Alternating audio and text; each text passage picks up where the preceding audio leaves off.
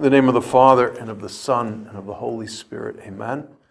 My Lord and my God, I firmly believe that you are here, that you see me, that you hear me. I adore you with profound reverence. I ask your pardon for my sins and the grace to make this time of prayer fruitful. My Immaculate Mother, Saint Joseph, my Father and Lord, my guardian angel, intercede for me. Well, if you noticed, we had this opening prayer. My Lord and my God, it was a prayer composed by one of Jesus' apostles when he doubted that Jesus had actually risen from the dead after his grisly death on the cross, and that's doubting Thomas. And he made it abundantly clear to his fellow apostles that unless he saw those wounds in his hands and his feet and his side, he just would not believe. He just could not get himself to believe that Jesus would make good on his prophecy that he would be beaten up, spit upon, tortured, killed, and then rise again in glory. So when he saw Jesus, he implicitly repented and said, My Lord and my God. And uh, he made a, an act of faith, professing that the man in front of him was not only man, but he was God as well. So we use that same prayer when we come before the tabernacle because we believe that Jesus is really present behind that curtain of bread. We call that the Holy Eucharist. And we come up with a topic of conversation just the way two friends pick a topic. Sometimes they change the subject if it's not going anywhere. Um, but there's always a subject of conversation. And the subject of conversation is on, it sounds like a funny title, uh, being Bethlehem or becoming Bethlehem. Now, why do I say that? Well, in uh, whatever, two weeks, we're going to celebrate the birth of Jesus in Bethlehem, so it doesn't take a genius to figure that topic out. so, but to be Bethlehem, Bethlehem is a Hebrew word that means house of bread. So, in a real sense, we are in Bethlehem in this chapel because we don't have just a Christmas scene, we have the real Jesus in that tabernacle. And it's kind of like a one room house called a chapel, but we could also call it Bethlehem, the house of bread. And let's develop this a little bit, but you and I individually are called to be this house of bread. The Holy Eucharist that holds the true presence of Jesus, I'll use the theological definition, underneath the appearance of bread and wine as well, but in the tabernacle, it's just bread. It's under the appearance of bread. Analogously, my vocation, my calling, and your calling is to be Christ underneath the personality, the persona of each and every one of us. That we have to be Christ superimposed on our own personality, on our own character. That's what being Bethlehem is all about. we are in the season of Advent, and just to give us a little perspective, that there's three Advents. One Advent, we are commemorating Jesus coming to the, this, this world. It's the greatest event in the history of the universe. that a transcendent God, infinitely good, infinitely powerful, infinitely intelligent, for all you students uh, who are cramming for finals or crammed for finals, the only reason you have to cram for finals is because there's intelligence in reality, whether it's history, whether it's chemistry, whether it's physics. And so it's God's fault. You know, that's, that's, that's where the intelligence came from. You know, everything's signed with intelligence. And even the most sp- specific topic requires years and years of study and research. That's because God's intelligent.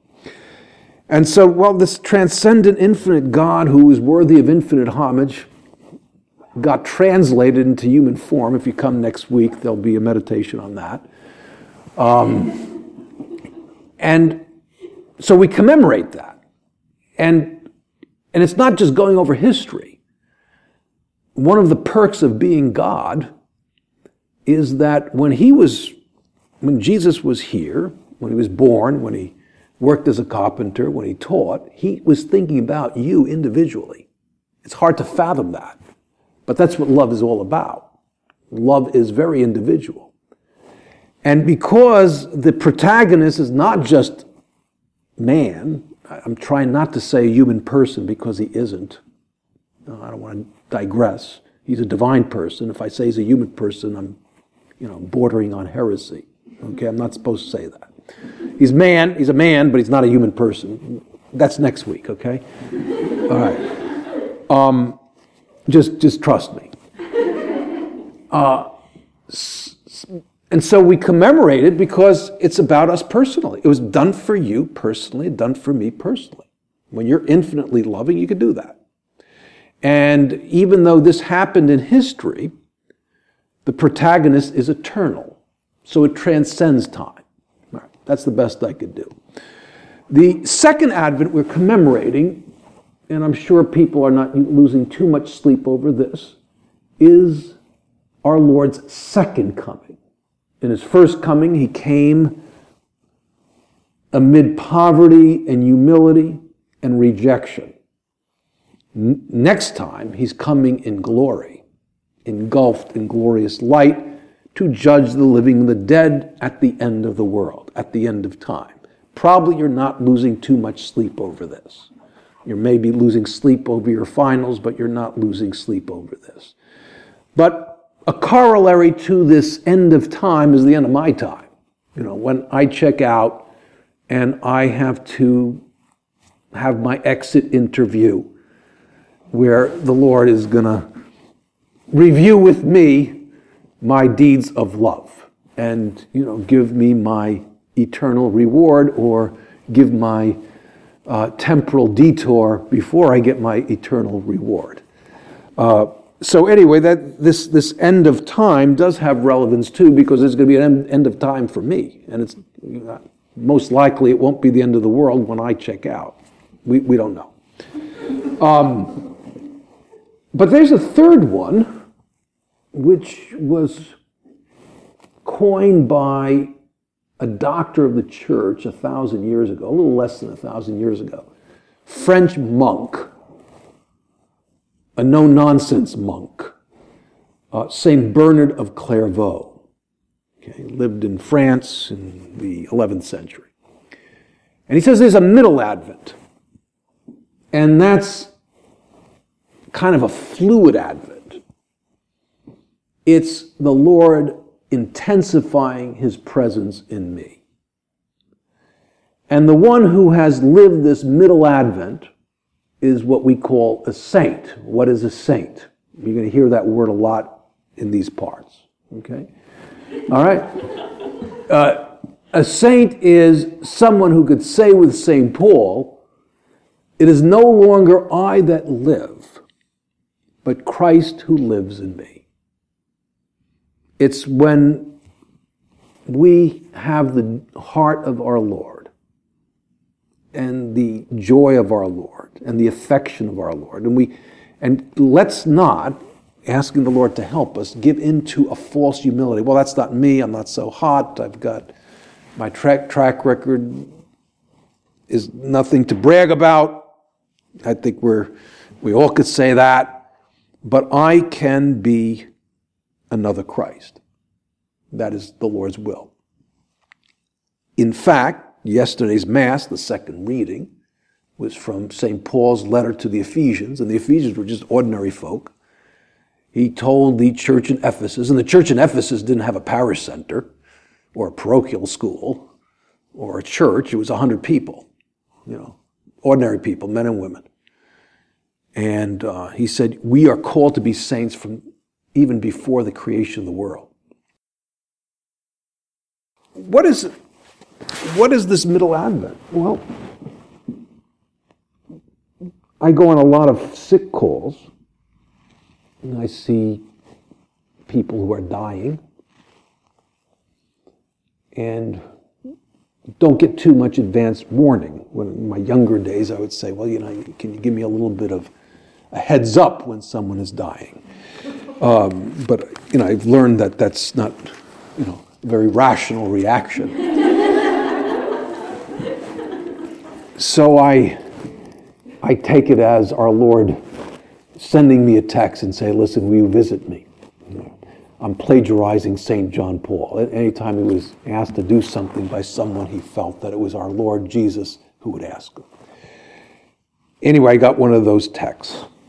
You know, can you, in, if you got a free moment, if you have a window, okay, that's a euphemism for half a day.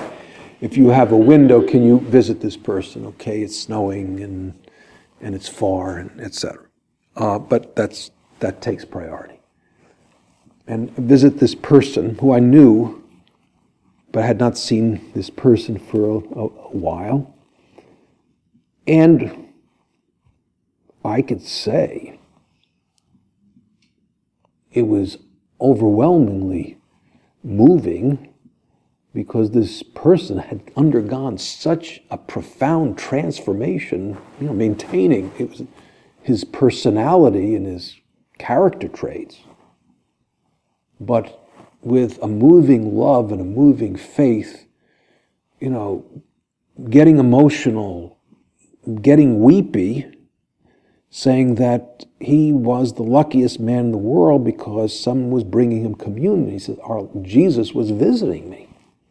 He said, How luckier can I be than having Jesus visit me? And, um, and then he was terminally ill. He wanted to die yesterday, and he, was shooting for the 12th. I mean, you know, with, I mean, asking the Lord. Kind of surrealistic when someone says that, you know.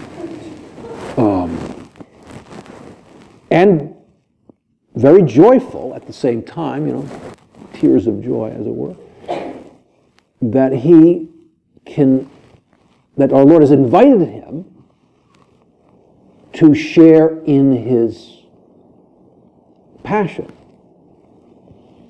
And he says, well, the Lord is giving him so much grace and so much support that it's not that big of a deal, that it's a big honor and a privilege. And the kindness, you know, the, the transformation, because I, I couldn't say that the last time I saw him. Fine person, but not not at that level. And you could see how the grace of God can really transform a person. And that's what we're called to do because to just cite generic people, what does that mean? Well, I heard it 10 times, literally, or more. From good Catholics, good Christians that the culture is frightening, to quote somebody. And I always like to, people to elaborate what they mean. I, I know what they mean, but I, I elaborate. He said, well, at work, my, I can't reveal all my beliefs because it's at least subjectively so countercultural that I feel like I'm a Martian, one person said. As long as you don't look like one. Right? so he, uh, women saying, what, what do I do? You know, my, I'm nervous about my kids. It's, it's a hostile environment if you are serious about the gospel. What do I do?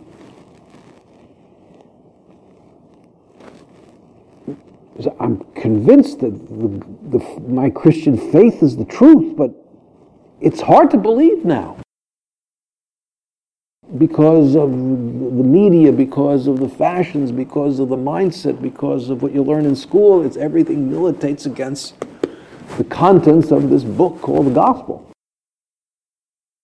And we're in an age where people are no longer going to go to Bethlehem. Let me read this. And the angel said to the, these are the shepherds. Okay, and they represent, they could re- represent the church as well. They could represent society. They're the first ones to see the Savior. And the angel said to them, Do not be afraid, for behold, I bring you good news of great joy.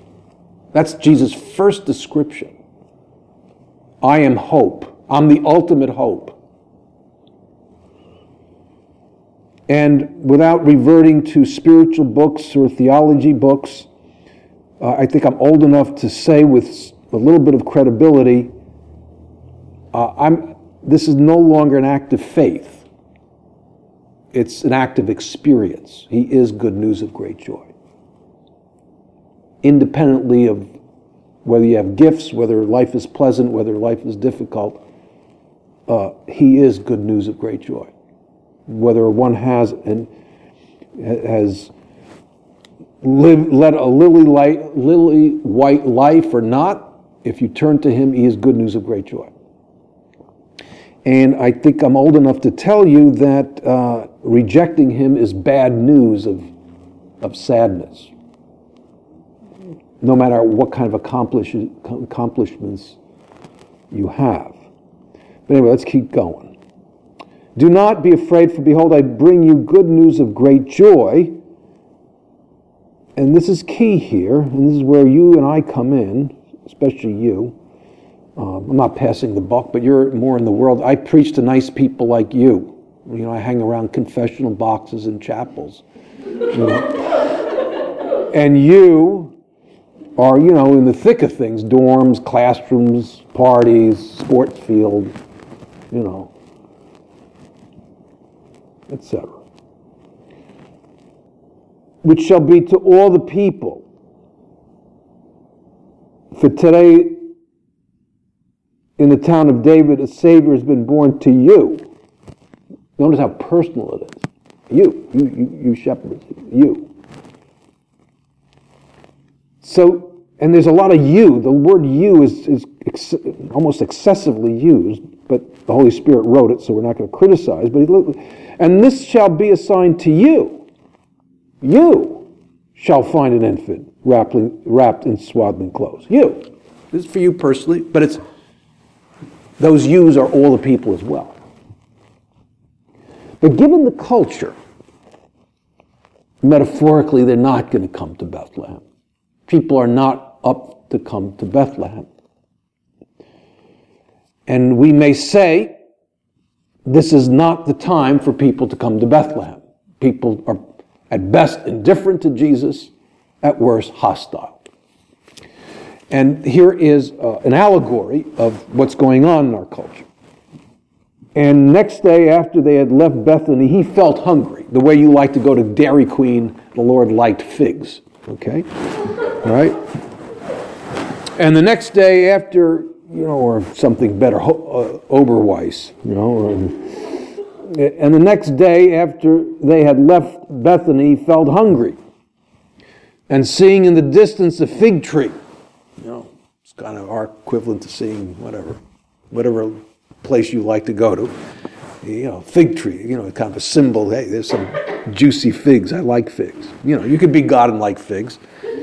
All right. And seeing in the distance a fig tree in leaf. And so he, I think he, he really wanted a fig. Uh, he went to see if he might find anything on it. But when he came up to it, he found nothing but leaves, for it was not the season for figs. Well, I don't know, his reaction was perhaps ostensibly not the most edifying. Then he spoke to it, saying, May no one ever eat fruit of you again. And the tree withered. So he withered the thing. And uh, the, the apostles probably rolled their eyes. There he goes again, you know. Uh, uh, because they didn't, they didn't always understand him. That's, that's kind of an understatement. And now he, he ruins a nice fig tree because it wasn't the sea, it was winter. You know, I, I think it's kind of irrational if I went to apple tree in the dead of now, you know, and I zapped your apple tree, and, and you said, well, why'd you zap it? Because I didn't, there's no apples on it. And you'd say, I think you need counseling because it's, it's December and it's 20 degrees out. You know, you don't find apples in December, in Chicago anyway. And so what's the Lord? What, what's the Lord really doing? I mean, he's he's not mad at the tree. Uh, he is saying, I don't care if it's not the season for figs. Figs is a fruit. Fruitfulness is a symbol of evangelization, and he's getting them ready for an evangelization that is similar to our own. Because he's going to cut them loose, men and women, and they're going to enter into a very, very hostile culture. Very dangerous. And he said, basically, I don't want to hear that it's not the season. It's always the season. Because love is more powerful than death. And grace is more powerful than sin. And love is more powerful than hatred and indifference. But you got to be on top of your game. And I will win through you. You will bear fruit in this environment. And so we're in an age where I got to bring Bethlehem to other people. I got to be an ambulatory Bethlehem. And the, the, the, symbol of the manger is a symbol of me. I may say, well, I'm flawed. I got this. I got all these you know, different concentrations of the seven capital sins. Don't feel bad. It's, we all have it. I hope you don't feel bad. It sounds bad. Capital sins. There's seven basic sinful inclinations we all have. It's in the catechism, so don't give me dirty looks. It's in the catechism. You know, it's pride, it's anger, it's lust, it's laziness, it's avarice. It's there's seven of them. And the manger may represent that, but if I am eager to connect with Christ, I'm going to be a manger. And you don't look at the manger, you look at what's in the manger. And it kind of reminds me of something just even happened today. I was, you know, downtown seeing men for direction and spirit and confession. And um, I mean, I'm, challenged even with these kinds of things and calendars and beeps to remind you 10 minutes. You know, I still messed up and didn't look carefully enough. And so one guy was waiting for a half hour, and so two people came at the same time. And um, then one of the Paris pieces, well, look at your calendar. I'm right. You're supposed to see me now. And so, yeah, you are right. I missed the other person. I didn't look. I thought I looked, but I didn't look carefully enough. And so, so now we had a nice conversation while we were waiting for you. Um, and so one of the gentlemen said, well, listen, why don't you just meet, let me just go to Mass, and I'll come back, and, you know, and we'll take it from there. It's not a big deal. So, so it's kind of interesting because the person who went to mass, the person who I got, he, went, he came on the right time, but I got the wrong time myself. He was referring to this person. He said, "My gosh, what a cheerful, friendly person! It's so refreshing to meet someone like that." And I said, Well, I use that as a teaching moment. Hint, hint, hint. You know where he just went? He went to Mass, okay? So maybe there's a little connection there.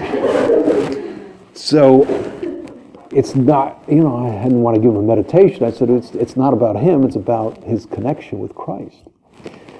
And so we want to take to heart this advice St. Josemaria gives us, and we, we, we will be a walking Bethlehem. he says this I beg our Lord, this is the language of a saint. I beg our Lord to help us make up our minds to nourish in our souls the one noble ambition that matters. The only one that is really worthwhile to get to know Jesus, or excuse me, to get close to Jesus. Because it is the season for fruit, but as kind of the idea of yesterday's feast, as sin abounded, the grace of God abounded even more. As one person brought sin into the world, one person spread an abundance of grace that went way beyond this sin. Our Lord could do a lot with someone who is following him closely. We can't calculate the good we could do. And what kind of dispositions should we have? We're done. Okay. I, someone prayed to their guardian angel that I look at my watch, and that kind of worked. That we make, we foster a disposi- disposition first. 10 seconds. I really want to follow Christ. I don't know how, when, I, I really want to do this. All right. Specifically, we need to hang out with him. We need to waste time with him. We need some quiet time with him. Uh, and maybe we need to start with five minutes. Maybe we could start with 15 minutes and use the gospel, open up, talk to them, whatever's on our mind. Use something like the way just to give us topic of conversation. And little by little, we will give people an experience of Bethlehem. Whether we, even if we are mangers, the important thing is what's in that manger. And with our prayer life and our sacramental life, we will be that manger. We entrust those thoughts and sentiments into the hands of Our Lady. I thank you, my God, for the good resolutions, affections, and inspirations you've communicated to me in this meditation. I ask your help in putting them into effect. My Immaculate Mother, St. Joseph, my Father and Lord, my guardian angel, intercede for me.